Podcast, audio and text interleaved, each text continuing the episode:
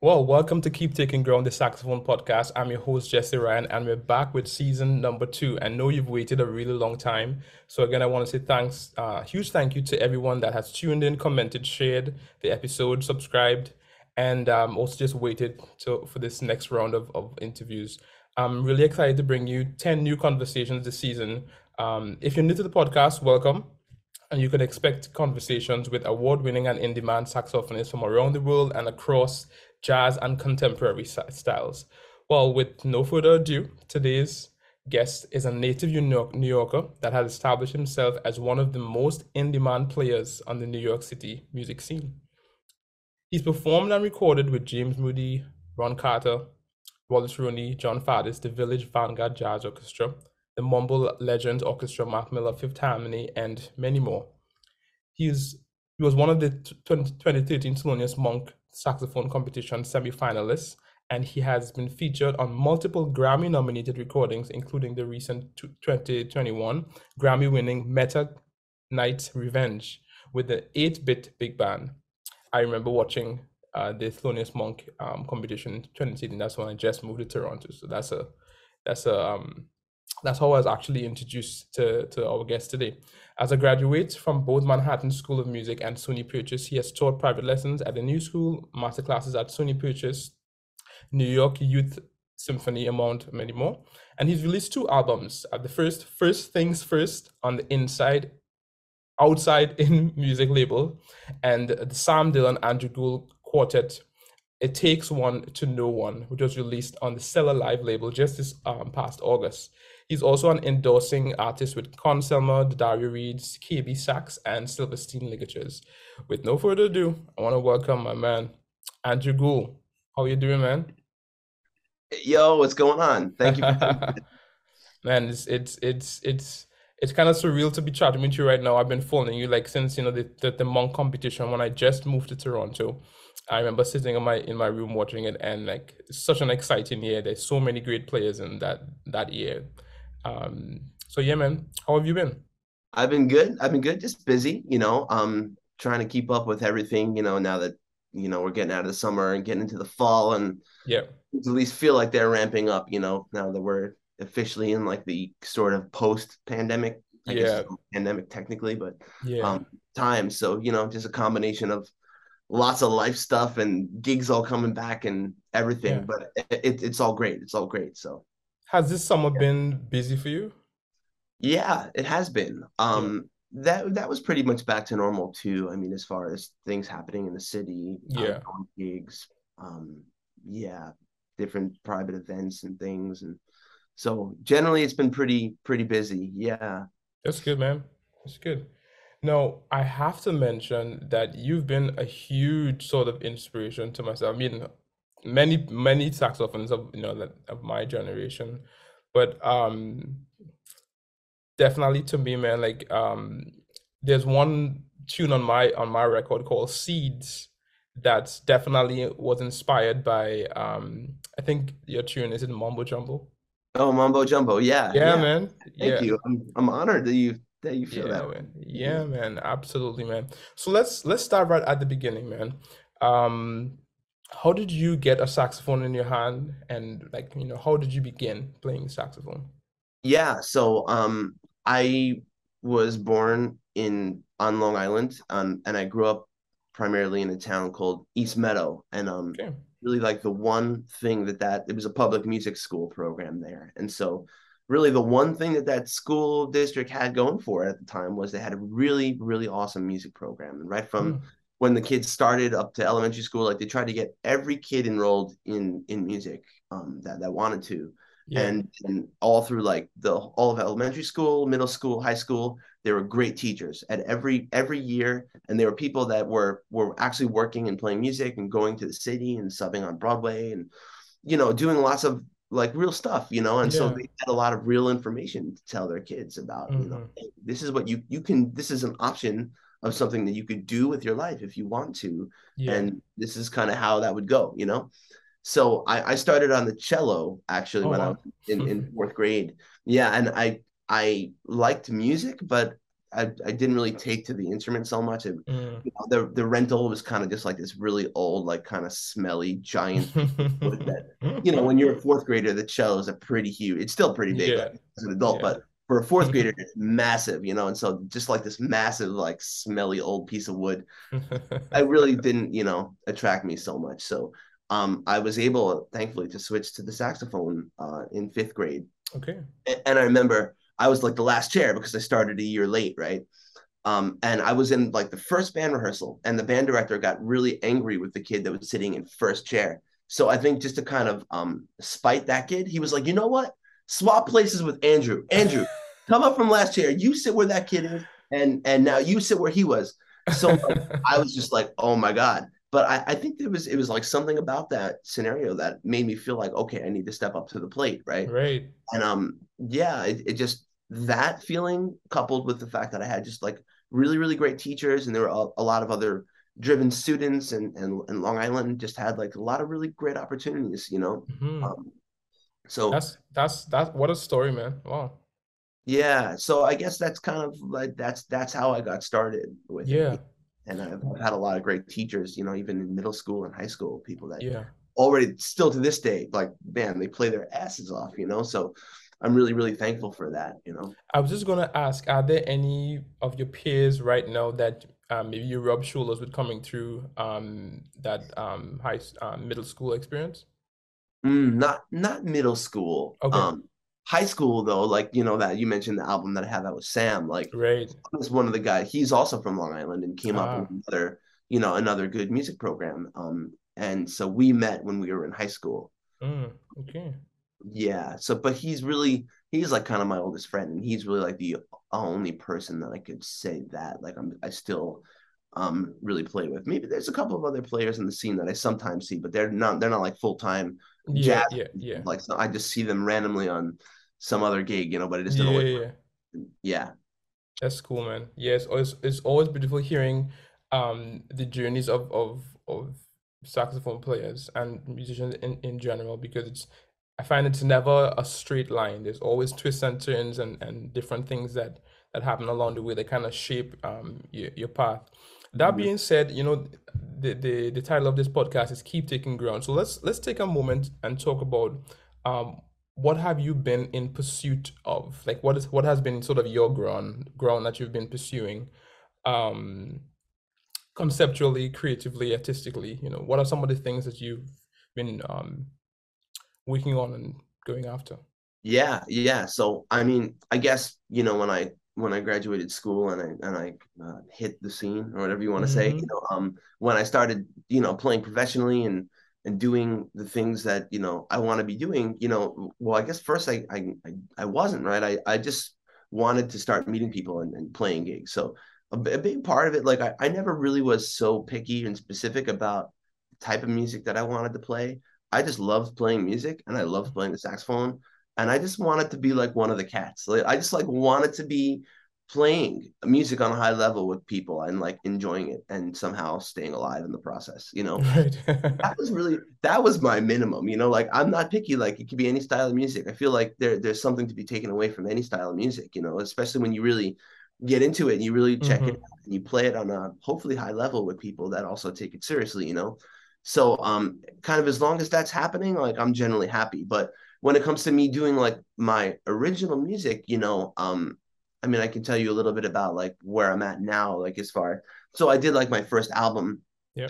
It was really I wanted that to just sort of be like a uh a semblance of the, the different styles that I like and, and the things that I was doing in, yeah. in city and sort of set that as far as like okay here's a lot of the stuff that i like here's my meat and potatoes you know? Yeah. Um there's this this other album that just came out with with, with sam and i is really that's just me and him just going off having fun just two yeah, friends yeah. Play, playing you know and we wrote some original music some contrafacts and we're just having fun. But you know like now like I, i've always been really so i guess when i moved to new york i started falling in with a lot of like hip hop and groove um like jam sessions and meeting meeting musicians in that world and and that always seemed to me like that was a separate thing and then there was mm. jazz that i actually did you know yeah and um i guess those two worlds sort of started merging more and and mm-hmm. all the mm-hmm. people that i met from one world started meeting all the people in the jazz world and over time, you're like, there's all these little scenes and bubbles in New York City and people that know each other from this college that moved there together. And over time, it all just sort of congeals. Now everybody knows everybody, you know. Um, but yeah, I've always really kind of had a passion for playing um, more funk and, and, and, groove related music. Yeah. So yeah, that's something that I'm, I'm kind of now working on is like putting together some music for another album, doing doing that stuff. You know. Oh, amazing. But, but yeah, I mean, you know, like I said, I, I like every, I like everything. I love I love straight ahead. I love yeah. you know big band playing. I love everything in the middle. You know, so yeah. So let's take a step back from um, before you moved to, to, to New York, um, I imagine that you were already playing at a really high level when you moved to, to New York on, on the scene. So, what sort of things do you think uh, kind of shaped your development before that that point? Um, what are some of the things that you valued as a player, and maybe some of your mentors kind of helped you value when you like through high school and through through college? Yeah, well, I think um the first thing is just generally having a positive attitude, not hmm. expecting mm. that things are going to go from zero to sixty for you in in one day. You know that mm. there's there's a lot of work and a lot of patience that has to um happen. You know, in order for you to you know acquire what you want. You know, I, I usually tell a lot of my students like you know, because everyone is always looking for the shortcut. Like, how can I process this information? How can I get all these cool substitutions to start coming out in my improvisation? Whatever it is, you know, it's like the fastest way is just to work hard on it right away.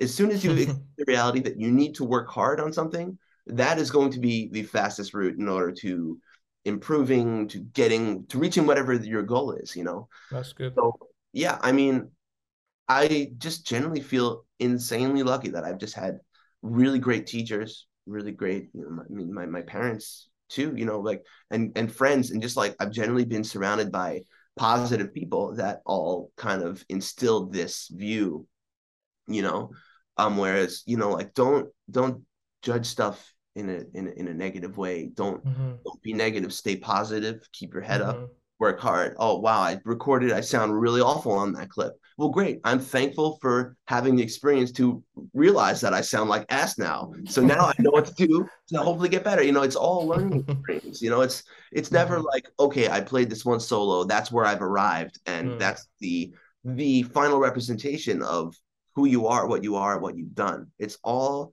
it's all a journey. Like we never stop, you know. Mm-hmm. So yeah, I guess I'm that that's just such an important thing, you know.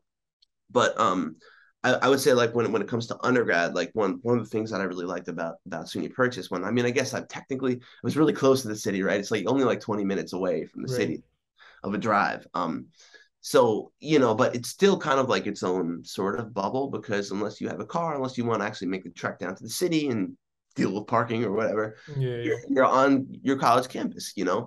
And, and so that that experience was really good because you know the classes at least at that point where they were really inspiring but it wasn't like i was bogged down with my homework all the time you know working on just my class stuff. So man i played jam sessions like two times a night you know? I i two times a night. In addition to practicing like every spare minute i could get like in right, between classes right, right in the morning before classes, mm-hmm. after classes were over, you know, and, and there were there was a large contingent of people there that were in my same mind frame where I'm just gonna practice. I'm using this opportunity to get as good as I can because when I graduate, I don't know what the hell's gonna happen. So right. you know, I want to be able to hit the ground running as as well as I can, you know. Um, yeah, yeah, like uh, you know, and, and and Sam was one of those people. There were several drummer friends, bass player friends, like, and and we'd play duo. Like I would just see if like my drummer friend was in his practice room, and yo, it's I know I I'm I'm sh- I'm here shedding. Are you gonna be around at midnight? Like, can I come up to your spot? We please play duo, and then we yeah. play duo for like another two hours, you know. Um, and usually at 2 2 a.m the security guards would come around and um, make sure all the doors were closed. that was like the official time when you had to get yeah, out yeah, of school yeah, yeah. and sometimes at like 150 we would just say all right let's just be quiet for like 20 minutes let them do their rounds let them pass over and then we just keep playing and we stay there till like 3 4 in the morning and just you know because we didn't have anything else to do we didn't have to you know, if we get to class a little tired the next day, it was worth it. I mean, we are playing music mm-hmm, all night long, mm-hmm. you know. Yeah. So, man, that's just such an important thing, also, right? That like you know you have to you can talk about music all day, but you have to apply. You have to yeah. make it with real people. You have to do the actual thing, right? Like yeah, yeah. you could be the strongest football player on the team. You could bench the most weight, and maybe that helps in some ways. But yeah. unless you actually do the thing that you're trying to do, then like you know you're never going to be the best football player. You're never going to be the best musician or whatever it is. Good, kind of a corny analogy, but no, you know. man, it's it's it's a really good one. Really, really good one. Yeah, man. So yeah, I mean, I'm just I, I guess that's the other thing is that I, am very happy that I was able to have the time to sort of figure my my, my shit out, you know, yeah. um, over over that period, and then also be guided by some amazing teachers who were telling me the right stuff and just like getting it, you know, getting to just put it in the oven and let it bake for a while when I was in, in school, you know. Yeah, yeah. That can certainly continue to happen when I graduated. You know, I it's not like I had arrived when, when I graduated either. I I had mm-hmm, a long mm-hmm so much to learn still, you know, but you know, you continue to um to evolve and, and, and develop, you know, when you're out playing. Yeah. Well, and you get exposed to new kinds of music and all that stuff, you know. That's some thanks so much for sharing that, man. There's a couple things that stood out. Um well, before I say that, did you did you take some lessons at some point with Jon Gordon? Yeah, so I did. Um he's one of my all-time idols. Um I, I think Same I've here. I've told you this before. He's, yes. Oh my God. But when I was in Purchase, I was studying uh, primarily with Steve Wilson on alto mm-hmm. saxophone. Another one of my idols yes. for sure.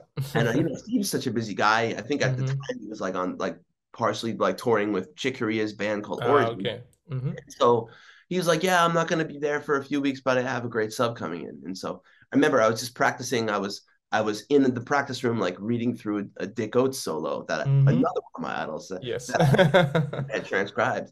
And I get a knock on the door, and I open up the door, and it's Jon Gordon Good. there. And I was just like, my jaw hit the floor. I remember this vividly. I wonder if yeah. he remembers this too.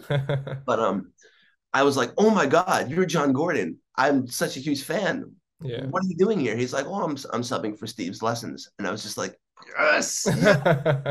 so um, you know, Steve missed missed a bunch when I was there, and mm-hmm. I just got to hang with Jon. So I studied.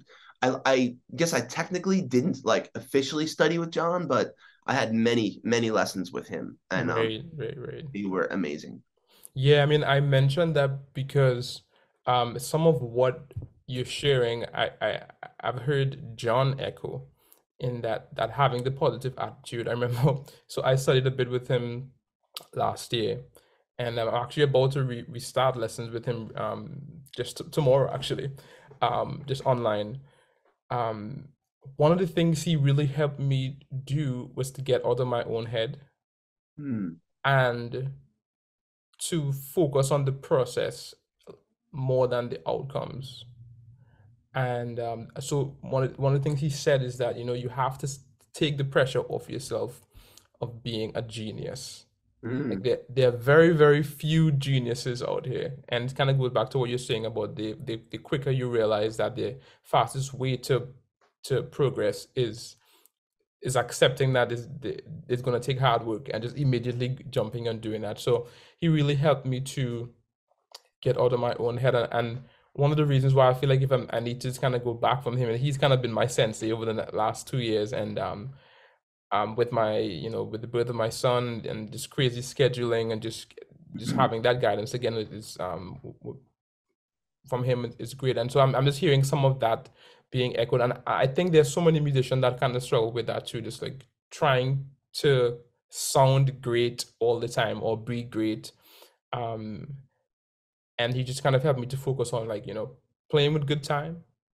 playing with good sound mm. um play simply with those two elements. Just like have a really good foundation, and then you can always build um, upon that. Is that something that that that resonates with you as well? Very, very, very much so. Absolutely, yeah. I, I remember him saying similar things to me too when I was. I mean, I still am, but when I was trying to work out things with him at Purchase, you know, mm-hmm, um, mm-hmm. yeah, he was great. He was, he instilled so many awesome ideas in my head, you know. Um, mm-hmm yeah, what an awesome teacher. That's really really cool that you're you're hanging with him now too. Yeah, man. Yeah, I I actually met him um through his book Foundations for Improvisers. I was kind of and I was living back in, in Trinidad at the time, and we did um, some Skype lessons. This was like 12 years ago, mm-hmm. and um, now he's teaching in um, in um, University of Manitoba in Canada. So we kind of reconnected. Um, but a bit of a segue here. So we've talked a little bit about you know how you started in music and what you've kind of been in, in pursuit of. Um, I'd like to shift a little bit and talk about um, your work as um, as a lead alto player in big bands, and also just sort of your your improvisational concepts and how you've developed that over time. Mm-hmm. Um, you know, one of the things that, that that I hear, and many people would probably second this, is like there's a really strong sense of the tradition in your playing, um, but a really unique virtuosity that you've that you've developed um, that I really love, and I would just kind of like to hear you talk about that, as well as your work with the 8-bit band and um, Vanguard Orchestra, and just playing lead alto because that's a that's a thing of its own too, you know. Yeah, sure, sure. Well, thank you, thank you first of all. Um, I guess you know when it comes to the lead alto thing, like that I guess it started just because, you know, when I was in school, right, one of the things that they can teach you that's a tangible musical topic is how to read music well, you know? So um I had I remember there was even like a, a big band full of all like the the music teachers, like they they formed a big band. Um mm. still exist, they still play, they still sound great called the Leon Petruzzi Jazz Orchestra. Oh. And when I was in um in high school, they would always just say, Andrew, you know, come down, bring your horn hang out you know and and so like my teachers both both my my high school band teacher and then my private teacher were the two alto players in that band right? So um i would go and they would like let me sub it like or sit in and, and um sub in and and hang out. And so i got a lot of experience like really early. That was like some of my first early um professional experience was just like sitting in, in a big band you know um, and reading music you know? So that was something that i i felt strong strong with doing and I had some experience with. So even when I got to college and everything, I was auditioned for the big band. I always tried to be involved in that side of things. It was like, if there's another musical opportunity that this place is offering, I want to be part of it, you know? Um, so yeah, I, I had a lot of experience doing that when I graduated school and when I graduated Manhattan School Music, you know, um, I already knew a bunch of people around town that were doing big band stuff because of this, you know. And so those are some of the first calls I started getting. Um, and you know, I I didn't really separate. Oh, this is a big band gig. This is a small group. This is just someone's calling me to play music, you know. So I want to do the best job I can, you know. And mm-hmm. checked out a lot of a lot of the stuff. You know, you have to immerse yourself in. Okay, this is how people played this style of music, or you know all the different styles that are involved in this type of music. Yeah. You know so i listened to a lot of that stuff and i would listen to ellington and, and basie and Thad jones and tito puente and machito orchestra everything you know like the list could go on and on. Yeah. And just really get the sounds in my head so that way i can hopefully get closer to doing them in person when i'm playing you know? Mm-hmm. so yeah I, I think i just kind of fell into doing a lot of that stuff. And you know that's that's what the scene is is word of mouth. So someone says hey i need an alto player that can play big band stuff. And you know if you as long as you don't mess up too bad you know people people you you you know you spend enough years and your name circulates you meet more people. Mm-hmm. and um yeah it just sort of became this thing that like i i do now you know? Um but it was it was wasn't even really like a conscious decision that hey i want to be like a lead alto player or right. okay big band guy like it's just you know, I I like that style of music, and mm-hmm. I, people call me. I want to do it as well as I can. You know, just yeah. like anything else. You know, so um yeah, but I I do really enjoy the idea of like reading and blending and playing tune and fulfilling um the the old you know like a small part that leads to the bigger overall thing you know um there's a lot of really fun things about that and and then certainly getting to meet all these other you know when there's a big band there's that many more musicians so that you know I get to hang out with four other saxophone players. Yeah, yeah, and yeah. nerd out for a couple hours. you know? So yeah, I'm down.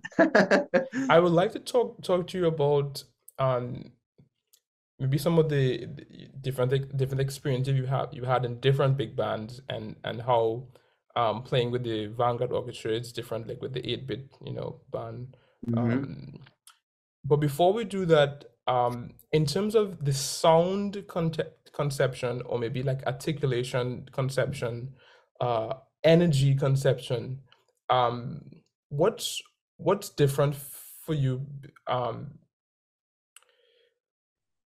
in when you're playing with a small group versus with a big band? Mm. And um, would you be open to maybe even like demonstrating that if, if there's something that's tangible to to to yeah yeah sure i can think of maybe something uh that i'd be able to do but I, I guess like like i can say this like so when i'm playing with a small group like even if mm-hmm. whether i'm improvising or i'm playing even just a melody right like yeah. if i'm playing my own interpretation of a melody by myself i'm not thinking so much about or or i should say not that i'm not thinking i'm not worried about being on a rhythmic grid in the right. same way that i am when I'm playing like the same melody with the big band, unless gotcha. maybe I have let, let's say I have a melody by myself, like I'm playing a melody over the top of the big band. Yeah. Sure, I'm more expressive with it, but in general, you know, I'm trying to be a lot more true to what I'm seeing on the page because right. there's it might lock in with what's yeah, happening yeah, yeah. in other ways, you know. Um, I might be inflecting in certain ways that are a little bit more specific to the style that the right. artist in whether whereas where I'm playing a melody by myself, you know, um, yeah, it could go in a lot of other ways, just depending yeah. on what I'm feeling and what I'm hearing in the moment and what the mm-hmm, band, mm-hmm. you know. So yeah, I don't know. Like if I was to play like a, a melody, um, I, I should also say that like when I'm playing in a big band, I'm listening for whether I'm in unison with anyone else, whether that's har- harmony or like uh, like harmonic unison, like I'm playing the same note as someone else, or mm-hmm. rhythmic unison, whereas right. I'm just the same rhythm as someone else, but we have yeah. different notes.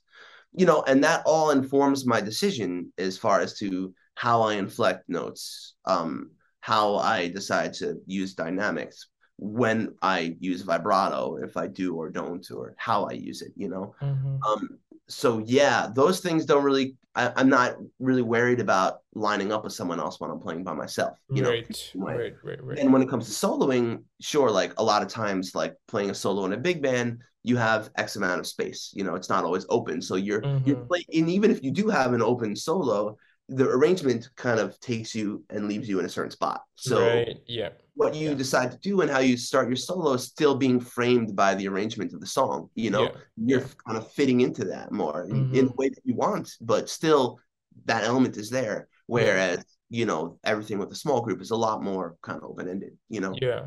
So, yeah. I don't know. Like, if I'm going to play the melody to like Days of Wine and Roses by myself, right? Like, I might get a lot more loose with it, you know? Um, I don't know, like the the one version of this tune. Well, there's many versions, but like Joe Henderson with Wynton Kelly trio yeah, version, yeah. Like, where he's just like, you know, like um, that's something I might not do if I'm playing it the big band, or I might. It just depends on what's happening, right? But so if I'm gonna play the melody by myself, there's going to be a lot more things that I'm free with, you know.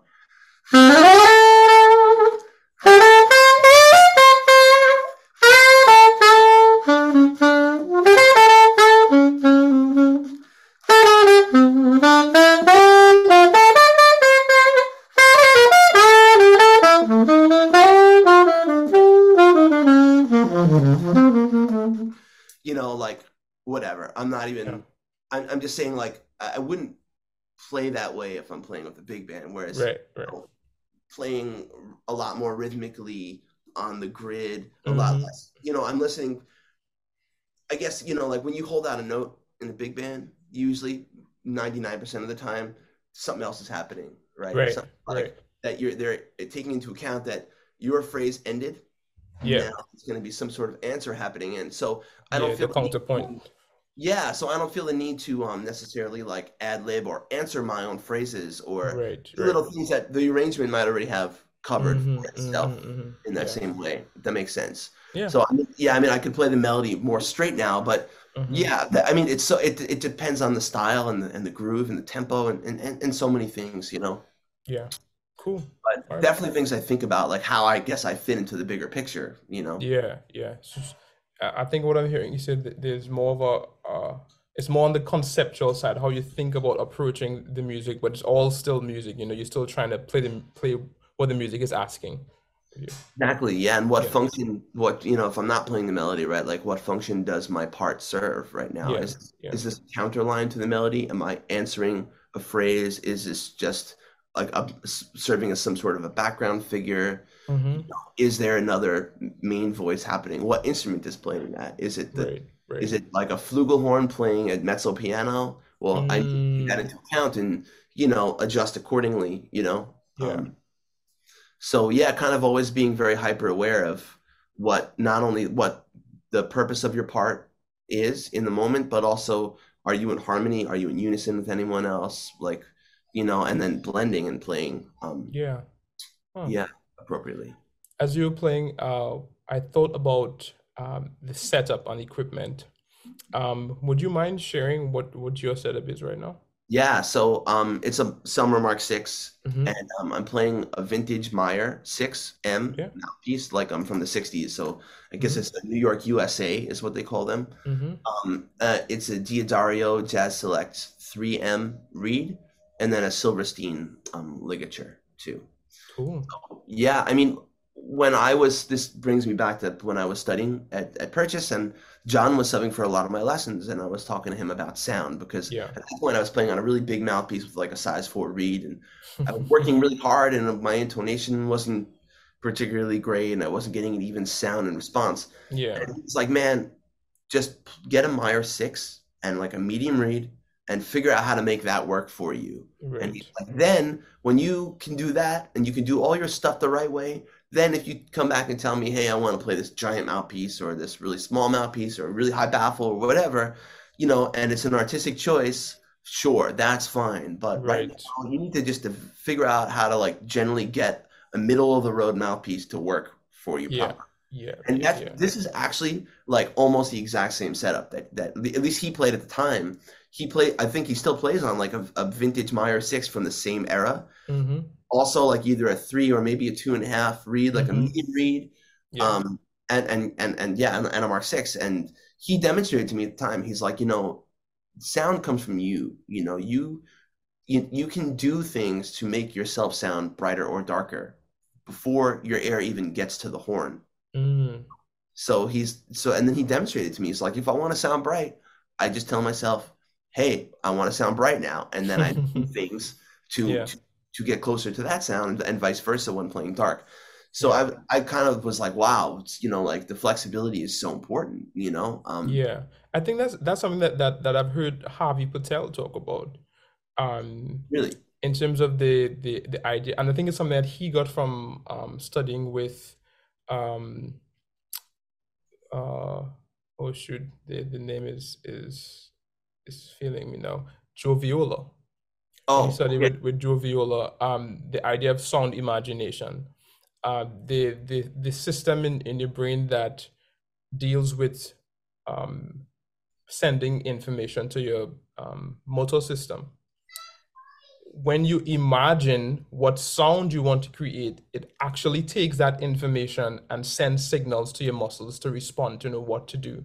A hundred percent, man. Yeah. It's the same thing like when you tell your students if you want like sing the note, right? Because right. when you sing the note, you do all this involuntary stuff or a subconscious stuff, right? Mm-hmm, like your mm-hmm. throat assumes a certain position, you hear it, you, mm-hmm. you adapt to the note that you want to, mm-hmm. sing, so you can yeah. get it to come out. Yeah. And, and, yeah, man, the saxophone works in the same way. You know, it takes a little bit more of muscle memory acquisition in order to know how to best shape your sound for each note and how your throat and how your air feels, how your your tongue and the inside of your mouth and all this stuff. Yeah. How it feels to get that note to come out and resonate and sound the way you want it to. Mm-hmm, you know, but mm-hmm. you have the right sound in your head. That well, that's like step one. You have to yeah. have sound in your head, you know. Yeah. And, Absolutely. And that really kind of helps all the other stuff, the physical stuff that I'm talking about, kind of kind of definitely all kind of targets it in the right direction, you know. Yeah, yeah, yeah. And that's that's amazing. Let's let's chat about sort of your conception as an improviser, as a, as a soloist, and um, I think there's kind of two big big areas that I'd like to tackle: um, developing technically on the instrument and how that overlaps um, with you know working on language and developing as a soloist and improviser. Yeah, sure. So, I mean, you know, the saxophone, it's just a very finger-oriented instrument, right? I mean, Yeah. obviously, you know, that's what Yeah. we're doing. We change notes, you know, and and um using our fingers, you know, and that's hmm one thing that Garzone would always tell me because I would always over-articulate. He'd be like, hmm "Man, air and fingers. You Yeah. can just going from B to A hmm without articulating anything. That's an articulation because you cannot change. There's a Finger, finger articulation. Yeah.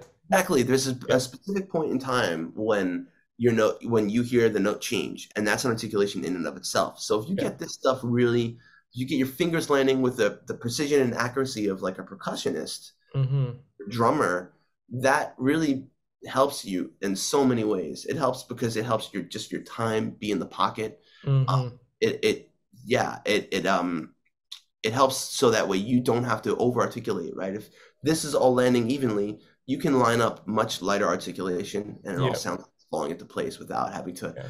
really lean on over articulating every note. Of course, a lot hmm depends on the style and the moment and still Yeah. articulation of prime importance, but you know, that's more the icing on the cake. Whereas this is it's air and fingers, you know. hmm So hmm yeah, like um a big part of my practice has and always will be just moving my fingers with just some scale patterns, just getting hmm my getting the these things working right and you know kind of I, I generally do tone. That's like that's like the first thing that I do, just some long tones and overtones and things when I pick up the horn, Yeah. get get my voicing and everything that's hmm all of that locked in.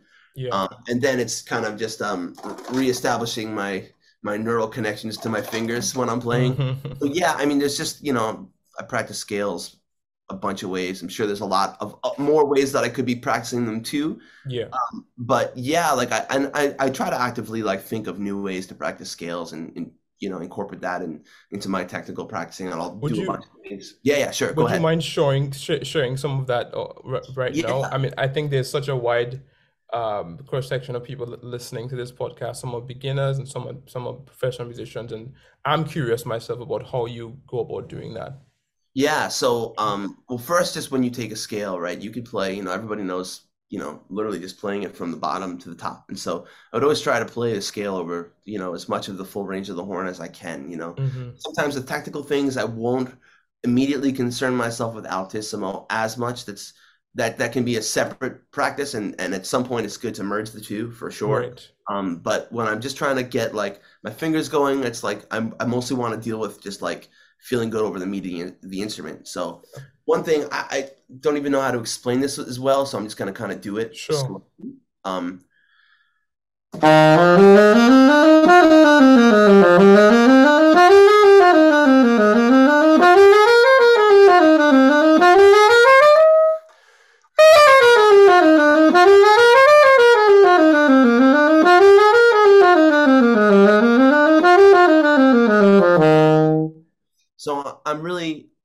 when I'm doing that, I'm I'm I'm starting on the root and going up to the ninth, coming Yep. down the ninth, going up to the eleventh, Yep. coming down to the eleventh, going up to the thirteenth, hmm coming down the thirteenth, and then landing on the root again, and then hmm doing the same thing in reverse on the way down, where I start on the root and I come down to what would then be the seventh on the way down, back up to the seventh, down to the fifth, up to the fifth, down to the third, Good. Yeah. up to the third, back to the root again.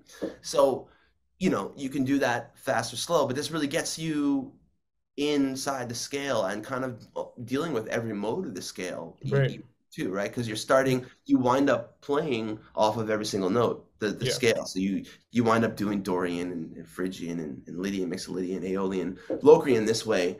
Um, and you can do that all 12 keys, major, melodic, and harmonic minor.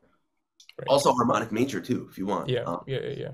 you know so that's just just one of the things that i would do with the metronome all 12 keys all different scale qualities every day just just to start you know but then you can also do diatonic um triads and Mhm. seventh chords off of Mhm. the start of each note too which i'm sure you're familiar with Yeah, and yeah. do do those in four different ways right you can do them right just all ascending right so i'm Mhm. starting on the root of every single chord and playing it Yeah. upwards you can also do ascending descending Descending. Yeah. Yeah. right? And then descending, ascending, or the first one is descending and the second one is ascending, and, and then all descending too, where you're coming down off of each step. You know, so that's all stuff you could do those in all four ways. Um, mm-hmm. do intervals that way too in in thirds, fourths, fifths, sixth, sevenths. In again, major, melodic minor, harmonic minor, and yeah. harmonic major. Yeah. You know, um, so yeah, there's that. Even just that, that's a lot of stuff. That's like that's like hundreds and hundreds, thousands of, of notes in all different ways. Yeah, and not yeah. only are you getting your fingers going, but you're getting the sound of all these different intervals and scales in your ear and modes, right. everything. Like you're really, you know, I used to, I would do that stuff for years before I even realized how I could apply half the shit that I was playing. Right. but when I finally realized, oh, so on a half diminished chord, I can play Locrian sharp two, and then I'm, then I'm thinking about, well, how do I spell that scale? and then I realized what it is. I'm like, oh, wait, that's already here. I know right. this already. Right. I can right. on this, you know. Yeah. So yeah, like uh, even though that the saxophone is finger oriented, when you you know sometimes it takes your brain longer to catch up with how to apply the theory. Absolutely. Um, but it will, and then things will really start to click. You know. Yeah. Yeah. So these yeah, exercises they serve so many purposes. Even if you just want to look at it from a technical standpoint, great. Getting your time together, getting your fingers together getting these scales under your fingers. But then also, as you you know understand the application of it all, then you you're just that much more free to improvise with this stuff, um, and and use it in a musical way later on. You know. Yeah, I mean, pretty much you're just working on you know like the the common knowledge, foundational things, scales, intervals. It's nothing crazy yeah you, yeah you know but I, I think when you start to again right you when you start to understand the theoretical ways that you can apply this stuff mm-hmm. then you can just switch gears and all of a sudden you can play this complex stuff because you can you can you can play substitutions and you can superimpose chords and you can yeah you know there's a lot of things that you can you can morph this stuff into but yeah. even though it feels very kind of fundamental and harmonically um straightforward you know um you can turn this and twist it into a million things, you know. But yeah. you you start with a really strong foundation of doing those things in time, cleanly and clearly, and like you're gonna be golden, you know. And so that's still like if I have half hour to play my horn on a day, it's gonna be long tones and some of that stuff. Still, you know. That's very cool, man. You you mentioned how that stuff kind of intersects with um developing of the improviser and, and the and the hammer the harmonic application um, of some of that stuff. So can we just talk about that, you know, and, and um, how you've developed mm-hmm. um, mm-hmm. over the years as an improviser? I know that some people have worked on whether it's like solely transcribing.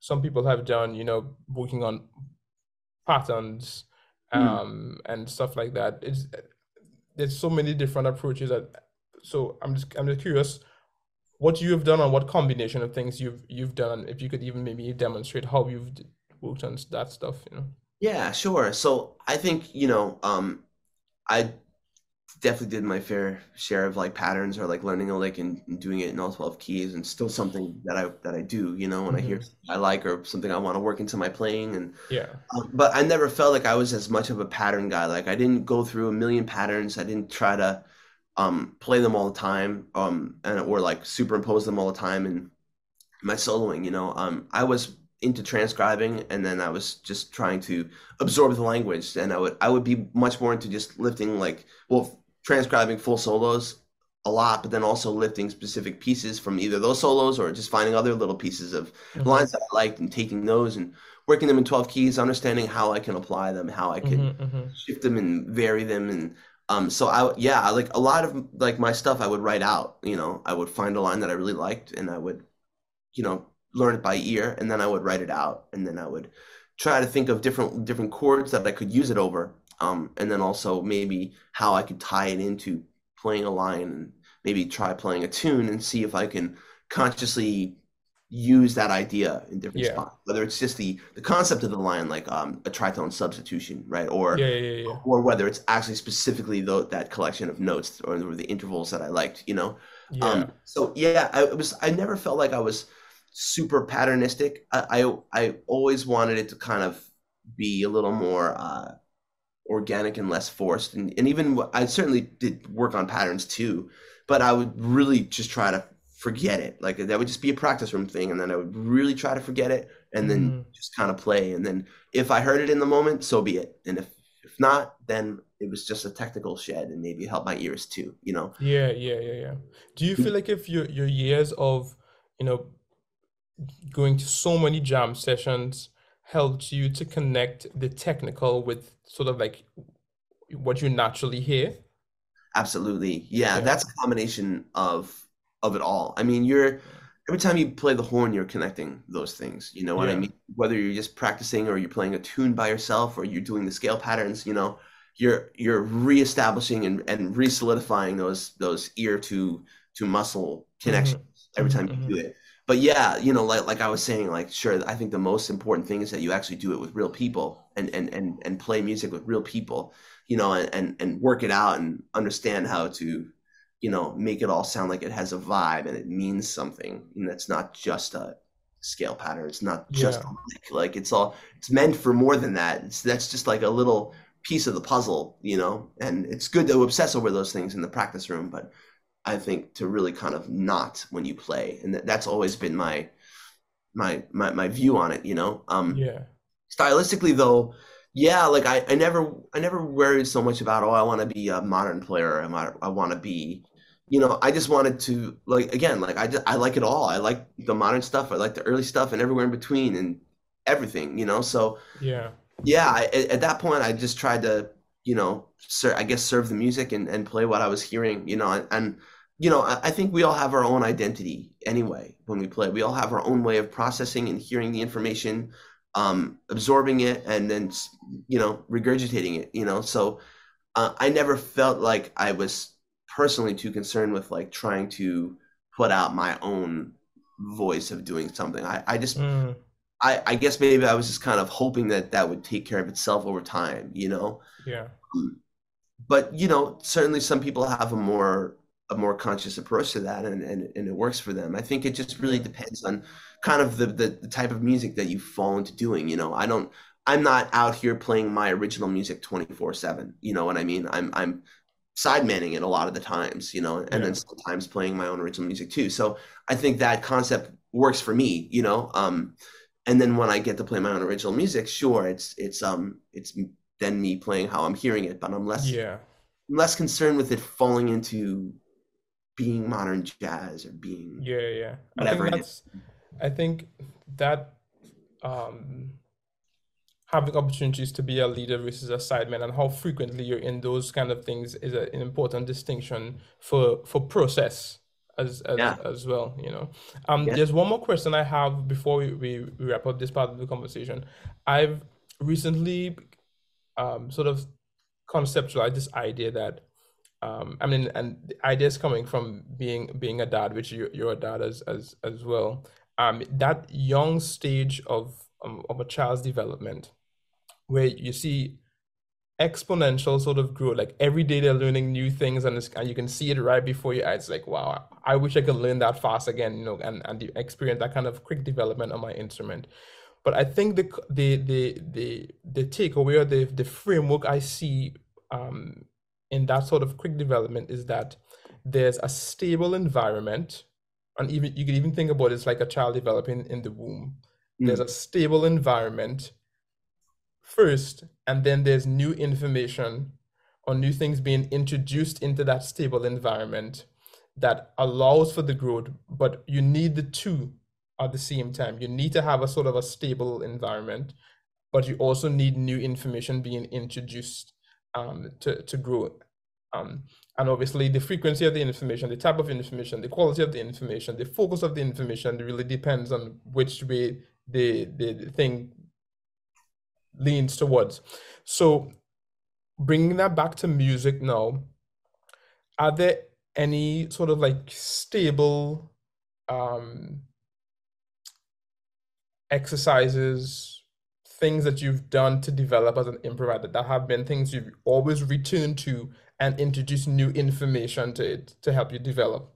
Yeah, for sure. So I completely agree with what you're saying. Um, mm-hmm. Also, being a dad and seeing how that unfolds too, you know. Yeah. um, but yeah, like one of one of my first college teachers was another one of my idols, Dave Pietro, another great alto player, mm-hmm. and he instilled in me in the very beginning, like, you know, why don't you why don't you compose some solos? Why don't you just like take the time to just sit down, really think about the tune, the melody of the tune, how it lines up with the chord changes, the harmonic progression of the tune, and compose a solo. And say to yourself, this is going to be your ideal solo. So you're going to edit and refine it and make it so that way when you play through it, it sounds like like the perfect solo that you wish you could have played. You know, um, and, and that I think it's really really good to sign to kind of take all the knowledge that you know um, and and then slow everything down and just really work on on making it exactly how you want it you know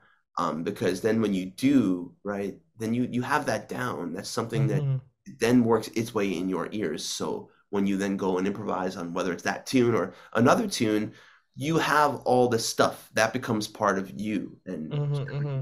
move it away from the page and you vary on it but that just really to me that just like really strengthened the hell out of my foundation even more so mm-hmm. yeah i would i was really always into just like writing out solos like composing my own solos um oh.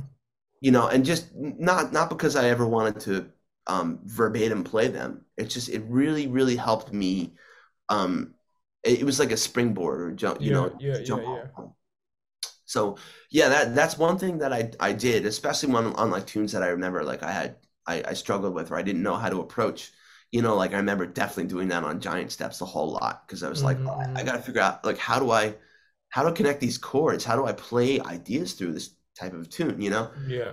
Um, and you couple that with, of course, listening to the tune and you know just generally listening, right? That's obviously so so important. Um, but so okay so that and then the other thing is i would improvise and i would record myself a lot you know um even if even if it's just me playing a tune by myself in the practice room mm-hmm. i just see like can i hear the time well can i hear the chord changes well if i didn't know if i just like if you just threw me in the middle of the tune somewhere would i be able to tell where the time is and what the chord changes are you know mm-hmm. and so it's playing with that level of clarity um and striving for that level of clarity i think is so important. So I can identify every nook and cranny of the tune by literally nothing other than my note choice, you know? I mean, and, and you can even play a tune rubato and, um, you know, not worry about the time, just phrase through it, right? Yeah. Um, and then really give yourself the time to, to think and hear your ideas and to really just outline the hell out of the harmony. And, and so um, then record yourself doing it, listen back and say, okay, how does it sound to me? What can I improve? and, and having this um you know this this periodic check-in with yourself like yeah, is, yeah. is it all kind of coming out the way i want it to right now you know yeah yeah yeah yeah so yeah those i think are two things that i kind of steadily did throughout my my, my process that i feel mm-hmm, like mm-hmm. helped you know um at least get me to sort of chisel away at like this is you know even though like i said like i don't I, I never had so much of a conscious idea like I want to sound this way. I, and I've you know I've heard some people and some recordings and oh man I want to get into this I want to get into that. But like um I, I've always had still a clear idea of like what like where I wanted my sound to be, where I wanted my ideas to be, and it's just a combination of the people I've listened to and what I've enjoyed over the years. You know. Yeah. Um, and so I'm I'm trying to make sure that what I'm actually doing, my sound, my ideas, everything, kind of falls in line with what I'm imagining that I hopefully sound like, you know. Yeah. Man, that's that's good. I mean, I can probably talk about this for for for many many hours. Um but um th- thanks so much for your for your time and um I I want us to wrap up this conversation by doing a bit of a of a segment that, that I call three, two, one. So I would like you to share three albums that have been instrumental for you, two saxophone players that have been instrumental, and then leave the audience with one piece of advice. Sure. Okay. So okay. So first three albums. Albums. Yeah. Even that's a hard question. Just three. Um. Okay. if, if I had to say the first one, it would probably be Cannonball Adderley. Something else. Uh-huh. Um. Just. I mean, still to this day, I. I mean, that's that album is just a piece of art. It's just exquisite. Every yeah. single note, yeah. everybody's sound. There isn't a single note or phrase or anything out of place on that whole album. It's just yeah. incredible. But specifically, that's one of the first albums I ever heard when I was when I first started playing the saxophone, and I heard Cannonball Sound, and I was just like, "What?" Yeah. you know? So yeah, for me, that's still like the the pinnacle of how the alto should sound. That that album, really, you know, yeah. Cannonball in general, but specifically that album, you know. Yeah, yeah. Um, okay, so that's one. Mm-hmm. Um, another one that I think is super for me, super influential is um, I mean, there's many of his albums, but but uh, my man here, John Coltrane, um, Newport '63. Yeah, that yeah, album yeah. for me, just it's the live energy of it, uh, mm-hmm. and the emotion and the and the heart that he plays with um yeah. in general. But that album like just to evoke that and um get that to come out and to transfer that to your audience. And hopefully if if i could my idea is if i can make the audience feel the way that i felt when i listened to that album mm-hmm. that's a pretty good goal to always reach for you know? Yeah um, yeah yeah. emotionally man like every single thing on that album just like hits me smack in the heart you know? Wow yeah. Um i can say the same thing for something else too so yeah, I number three. Oof, man, that's tough because I could go in so many ways. I guess. Hmm. I really, really like uh, Joe Henderson, page one. That's really mm. far up on my list too. Um, kind of for all the reasons I mentioned about the other albums. I know I just I absolutely love Joe Henderson's compositions. I love how melodic and how grooving his tunes always are. The playing, the sound, the uh, the explorative harmonic way that he plays. Um, yeah. He doesn't really sound like anybody else. He he's coming from all those other guys, but mm-hmm. Joe Henderson's very different. Rhythmically, he's not on the grid. Harmonically, he's really kind of all over the place in, in the slickest of ways. Mm-hmm. So yeah, um, and those are my top guys, right? Cannonball, Train, and Joe. So okay, got to pick an album out of each of them. I could, yeah, you know, yeah. ten more of each. It's hard. This is hard to just say. Yeah. Um, but okay, so now the next question was to two say players. two players. Well, you okay. kind of you you kind of kind of already mentioned two. So I guess I kind of covered this one. Yeah, um, you covered that one. Yeah. I had to say, I had to say two. It would be it would be Train and Cannonball right. though, just okay. just from an influence point. Um, yeah. You know, Joe Henderson is every bit as amazing, but um, his influence, I guess, doesn't hit me as it, it's in more nuanced ways about improvising. Mm-hmm. Whereas like Train, it's the emotion. Cannonball, also the emotion too, but the, the, the sound, you know. So those things are, I just for me are the, the prime importance. You know, that's what we're doing when we're playing music. We're we're evoking emotion. We're trying to elicit emotion. We're trying to appeal to people. You know, so those guys for me hit me harder than anyone else. Yeah, amazing. And leave us with one piece of advice.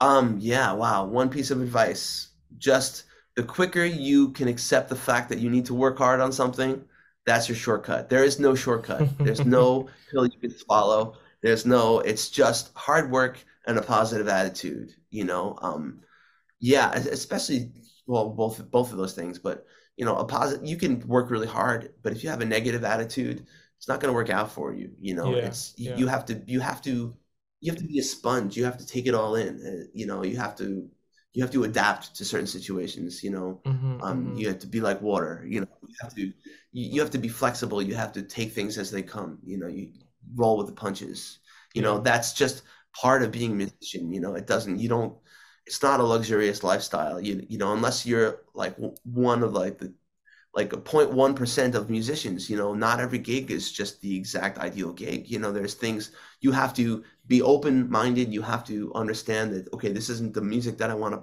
always play, but there's a lot about this that I like, and there's a lot of things that I can take away from this experience. So. Mm-hmm. That's just a life thing. Like you can apply yeah. that to any other facet of life, and so, yeah. man, yeah, uh, so much of what you shared today, I needed to hear today. So thank you so much, man. And um, as you were talking, I feel like if there's so much more I'd like to chat with you about, uh, talk about more like specific improvisational concept, harmonic stuff, and just like being a dad, being a full time musician, you know. Um, and may, maybe we can figure out another time when between the busy schedule and my schedule to, to have you on again and we can maybe dig into some of that stuff um, a little bit more another time Um, but thank you so much. Yeah, man. Thank you so much for being here. Where can people find you? Yeah, so I guess all the usual spots online. You know, my mm-hmm. website is um, andrewgouldmusic.com. Um, mm-hmm. I also am pretty active on Instagram, which is just yeah. Andrew underscore my last name Gould. Um, but yeah, if you search for me, just type my name into Google or YouTube or something. There's some new videos from the recording session, and yeah, yeah, there's a bunch more stuff kind of coming out soon too. So yeah, all the usual spots, you know. Amazing. Well, Andrew, thanks again. And um, if you're listening, thanks so much for listening. And I hope this conversation helps you to keep taking ground in your personal, professional, and creative journeys. Until next time, peace out, guys. All right, man. Thank you.